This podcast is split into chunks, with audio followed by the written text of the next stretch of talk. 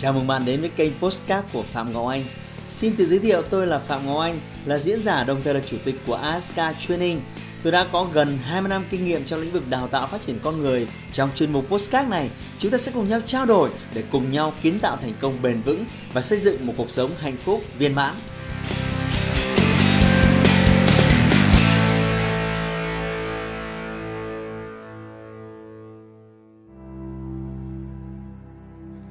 Bạn không thể thắng trong trận chiến chống lại thế giới này nếu bạn không thể chiến thắng chính tâm trí của mình.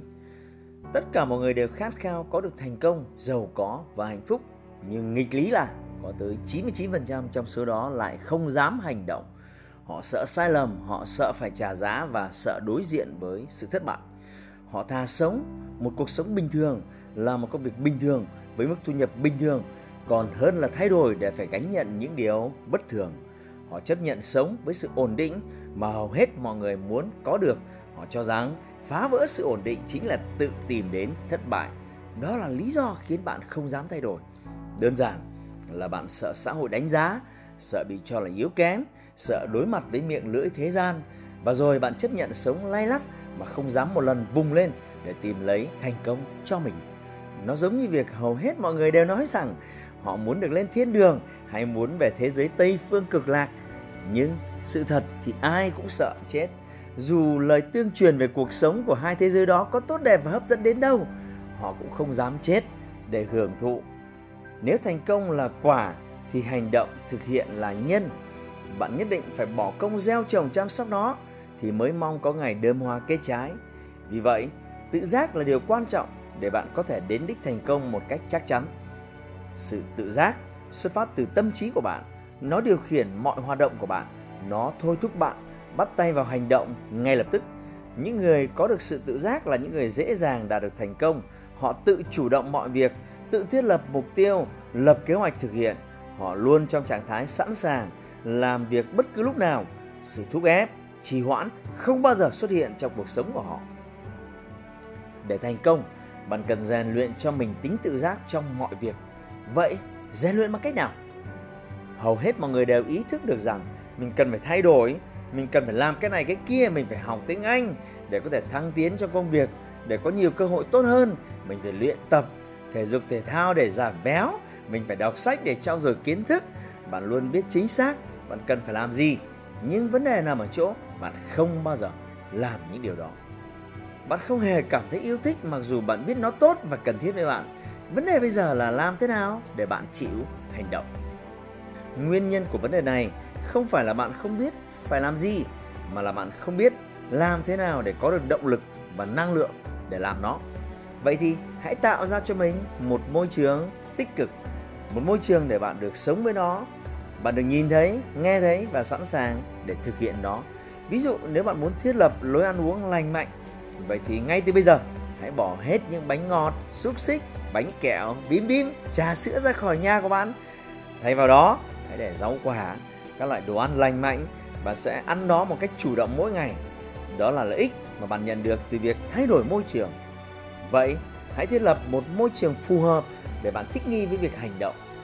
Tôi biết việc này không hề đơn giản, nhưng để thành công, bạn không còn cách nào khác, đó là phải làm việc.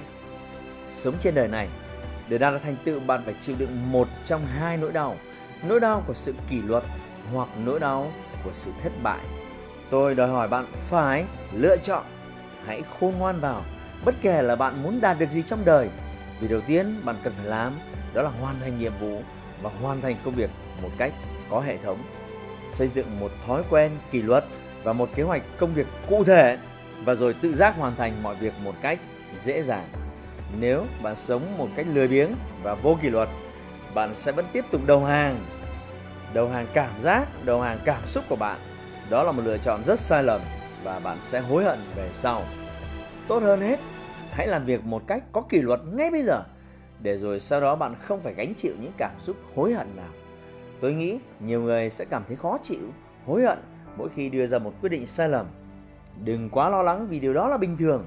Bạn không thể cứ như vậy mà đúng 100% hết mãi được một nghiên cứu rất thuyết phục nói rằng bạn chỉ có thể đưa ra một số lượng quyết định đúng trong một ngày và sau khi hết rồi thì bạn sẽ không thể nữa. Điều đó được tối ưu hóa trong lĩnh vực y học với các bác sĩ phẫu thuật. Họ phải quan sát để biết chính xác thời gian nào là lúc họ đưa ra quyết định chính xác nhất để khai thác nó. Tất cả mọi người từ bố mẹ của bạn đến giáo viên, sếp của bạn hay chính bản thân bạn cũng có thể đưa ra những quyết định sai lầm ở một thời điểm nào đó. Việc của họ là phải chọn thời điểm sáng suốt nhất để hành động.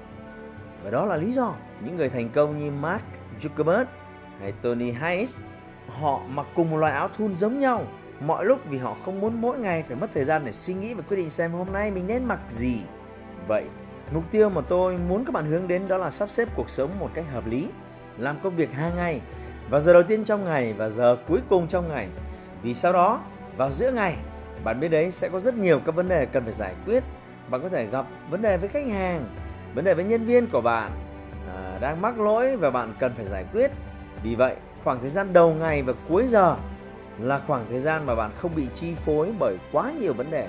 Vì vậy, hãy làm những việc quan trọng vào những thời điểm này để bạn có những quyết định hiệu quả nhất. Bên cạnh đó, nếu bạn muốn bản thân đạt được sự thoải mái và tỉnh táo suốt cả ngày để làm việc tốt nhất, hãy tránh xa những tin tức tiêu cực, những việc không quan trọng để bạn có thể tập trung vào những việc chính. Việc lướt Facebook và xem tin tức đầu ngày đôi khi không phải là một sự lựa chọn khôn ngoan. Hãy giữ cho mình những suy nghĩ tích cực bằng cách thực hành lòng biết ơn mỗi ngày Cảm ơn những thứ bạn đang hiện hữu, sức khỏe, trí tuệ, sự quan tâm của những người khác, bữa sáng mà mẹ đã chuẩn bị cho bạn. Tất cả những thứ khiến bạn yêu cuộc sống này, hãy cảm ơn những điều đó. Tôi biết những điều xấu thường được bao bọc bởi những vỏ bọc vô cùng hấp dẫn, vì vậy rất khó để khiến bạn chấp nhận từ bỏ. Hãy cố gắng vượt qua những niềm vui ngắn hạn để đổi lấy lòng tự trọng về lâu dài. Tự giác kỷ luật chính là yêu bản thân mình nếu bạn muốn được hạnh phúc, bạn phải yêu bản thân mình, nghĩa là bạn phải trở nên tự giác với hành vi của mình. Con đường đi tới hạnh phúc lâu dài là qua việc kỷ luật hành vi của bạn. Khi có được sự kỷ luật thì hạnh phúc, thành công sẽ nằm gọn trong tay của bạn. Hãy like video này nếu bạn thích nó. Cảm ơn bạn đã dành thời gian lắng nghe. Chúc bạn ngày mới thật nhiều năng lượng. Hãy like và chia sẻ postcard này để nó có thể tiếp cận và giúp ích cho nhiều người hơn nữa. Đồng thời nhấn vào nút theo dõi kênh Postcard của tôi để nghe thêm nhiều nội dung hấp dẫn khác. Cảm ơn bạn đã dành thời gian lắng nghe. Chúc bạn thành công và hẹn gặp lại bạn trong những chủ đề tiếp theo.